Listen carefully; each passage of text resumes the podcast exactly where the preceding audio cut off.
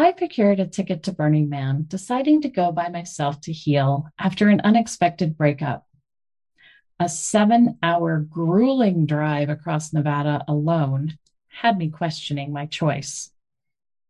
I was exhausted and wasn't going to make it all the way to Black Rock City that day.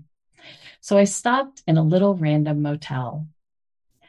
I began having conversations with myself as to whether or not it was stupid to show up to Burning Man, not really feeling secure in the camp I was supposed to stay at the first few nights before my friend from San Francisco was bringing our tent.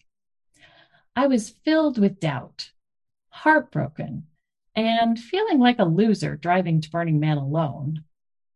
I got in the shower thinking it might make me feel better. And while the water washed over me, I asked, Divine, is this really the best idea? I stepped out of the shower, toweled off, and opened the door to go back into the main part of the motel room. And there, on the grimy carpet, was a pure white feather. You've entered into the world of alternate realities. Here, paradigms are shifted, minds are blown, and veils are lifted. Actual supernatural experiences are brought to life through storytelling by the people who experience them. Welcome to Adventures in Mysticism with Leah Grant, where the esoteric is explored and consciousness is expanded. Visit adventuresinmysticism.com to further your spiritual development through Leah's latest offerings. And now we continue with this episode's mystical adventure.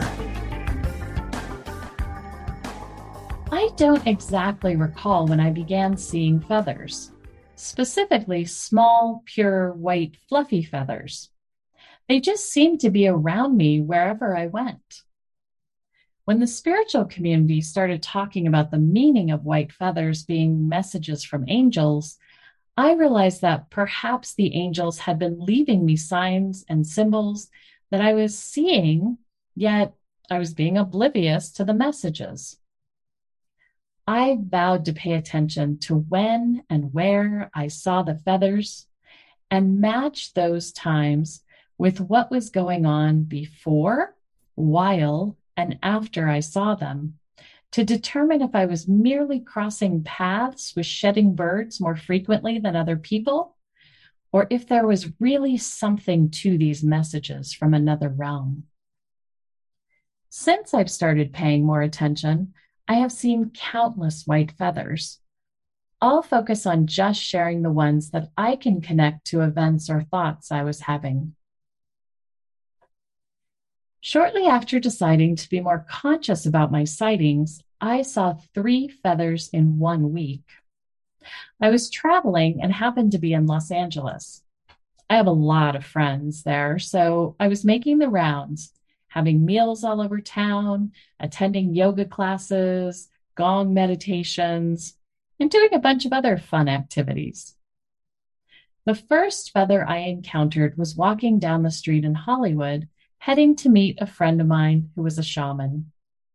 The next one was in the Saban Theater parking garage in Beverly Hills, where I was attending an event.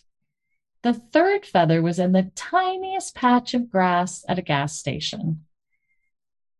At the time, I had been getting more involved in my spiritual work and attending many events that were opening my heart.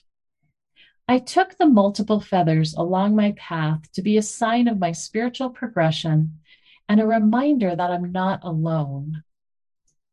It was also significant to me that these first three memorable feathers were presented to me in Los Angeles, since LA is known of as the city of angels. The next significant sighting also came in a series of three. At that time, I'd been reading the Bible every day and studying Christianity. On a Christian website, I found interpretations of symbols and signs that said coming across three white feathers represented three virtues charity, hope, and faith. Interestingly, shortly after seeing these feathers, I made the decision to cut 10 plus inches off my very long hair and donate it to Locks of Love, a nonprofit organization that uses donated human hair to make wigs for disadvantaged children who have suffered hair loss as a result of a medical condition like alopecia, burn trauma, and cancer treatment. It seemed perhaps the three feathers had been representing my choice to display those three virtues. I moved to Las Vegas in May 2014 and wasn't really sure why I'd been guided to make the move. Nothing significant seemed to be coming of having relocated to the desert. I'd met some nice people, found the spiritual communities in town, but wasn't feeling shifted or expanded.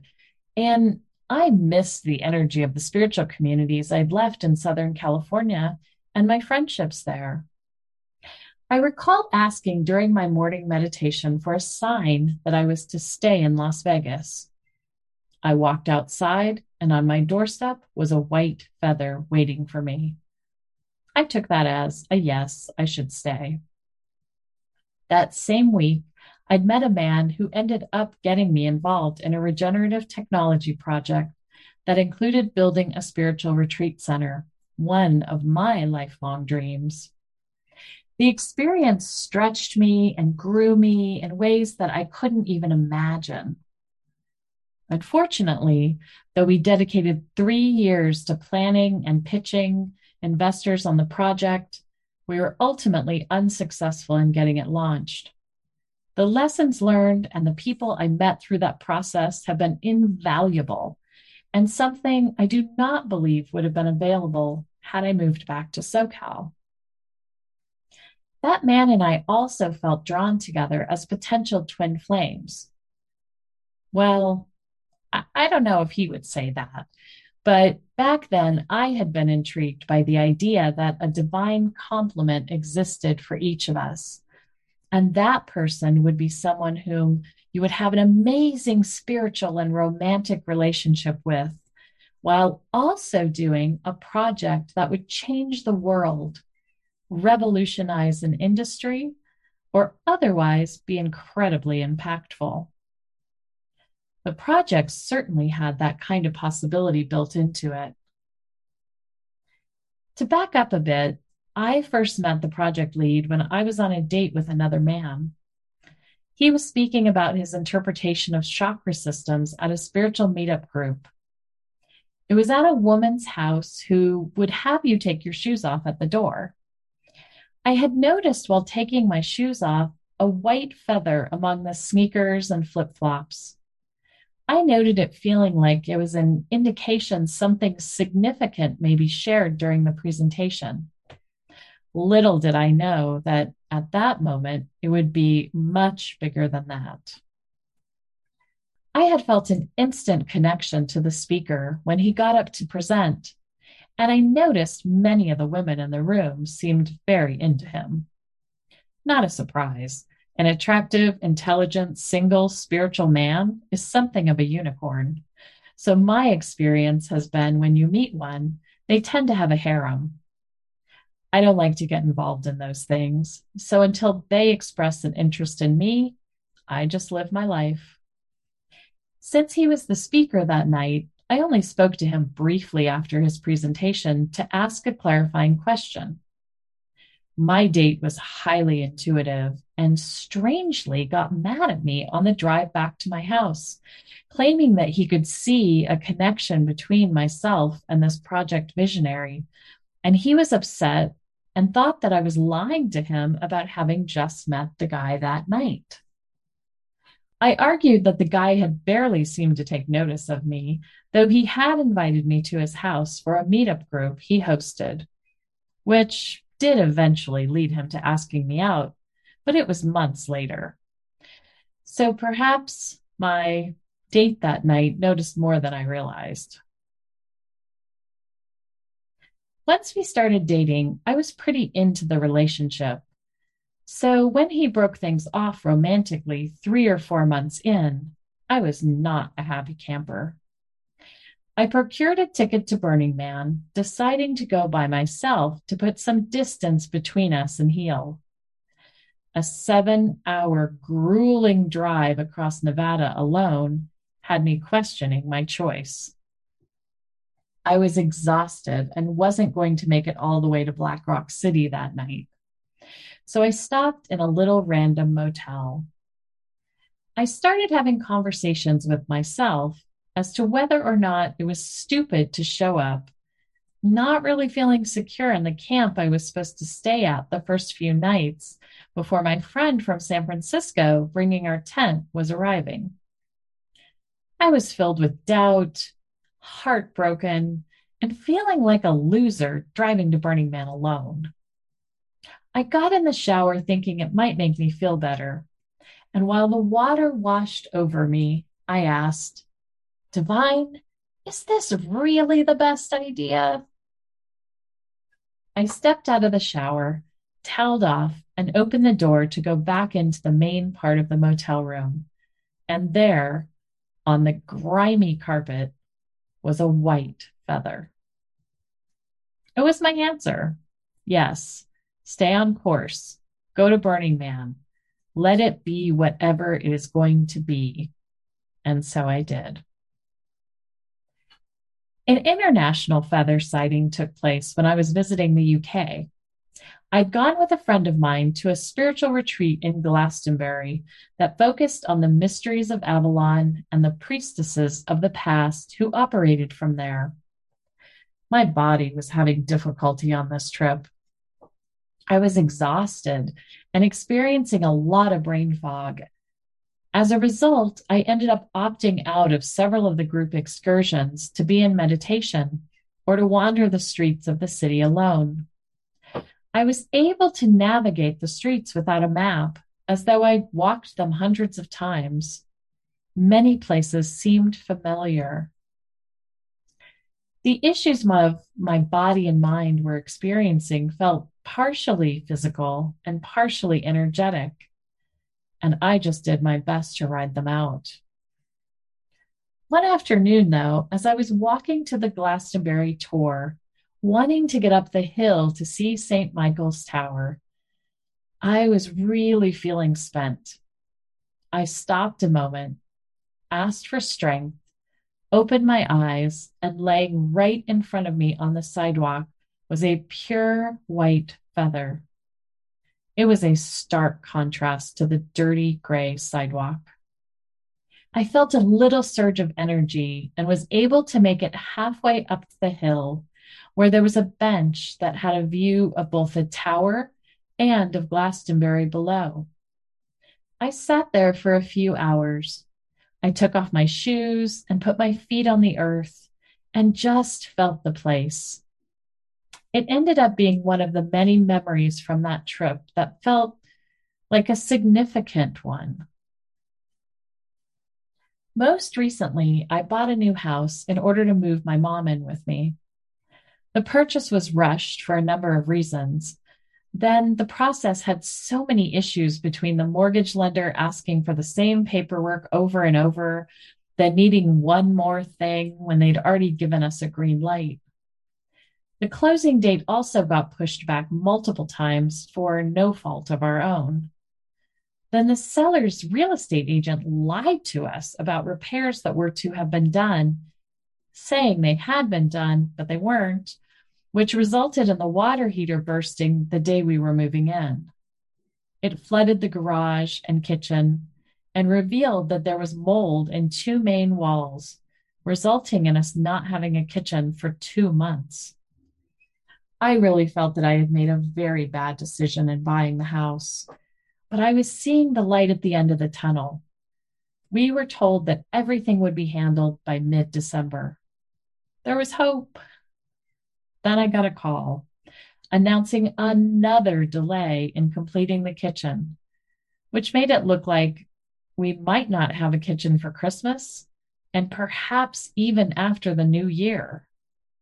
To top it off, my mom was unhappy. She seemed like she hated the house and hated Las Vegas, and she was really, really missing Colorado. I was frustrated, angry, depressed, and feeling like I'd made the worst decision of my life in buying the house. Knowing I was responsible for my own state of mind, to calm myself, I turned on my biomat, did a session, and went into contemplation. I concluded by asking if I'm off track and need to get us out of this house, please give me a clear divine sign. And if we are meant to stay here, also give me a crystal clear sign. I could argue that all the issues were signs to get out. However, I also know sometimes life happens, and not everything means what we initially think it does. I got up, got dressed, and was going to go out to get the mail. When I opened the door, sitting on the welcome mat was a beautiful pink flower next to a white feather. They looked like someone had arranged them. Their placement wasn't random. They were right in the middle of the mat and facing me. The flower wasn't faded at all. It was as if it had just been picked and placed there. The combination of the flower with the white feather and the conscious display felt clearly that the message was to stay and things would get better. That was a few months ago. While the signs did give me hope, not completely convinced that this is the best home for us. Apparently, the angels seem to know I have doubts, and now, almost every time I go outside, there's at least one white feather on or near the welcome mat or on the driveway. So for now, I'm open to being here and seeing how things unfold. Thank you for tuning in. The next episode is a special one focused on my contribution to the Soul Biz book launching on June 21st, 2022. In it, I share how your business can be a soul initiation. Until then, remember that your spiritual journey is a supernatural adventure in and of itself. Enjoy the unfolding and embrace the unknown. Thank you for joining today's Adventures in Mysticism with Leah Grant. To go on more journeys with Leah, subscribe now. To step more fully into your spiritual role of bringing about a positive, high frequency future for humanity, visit AdventuresinMysticism.com.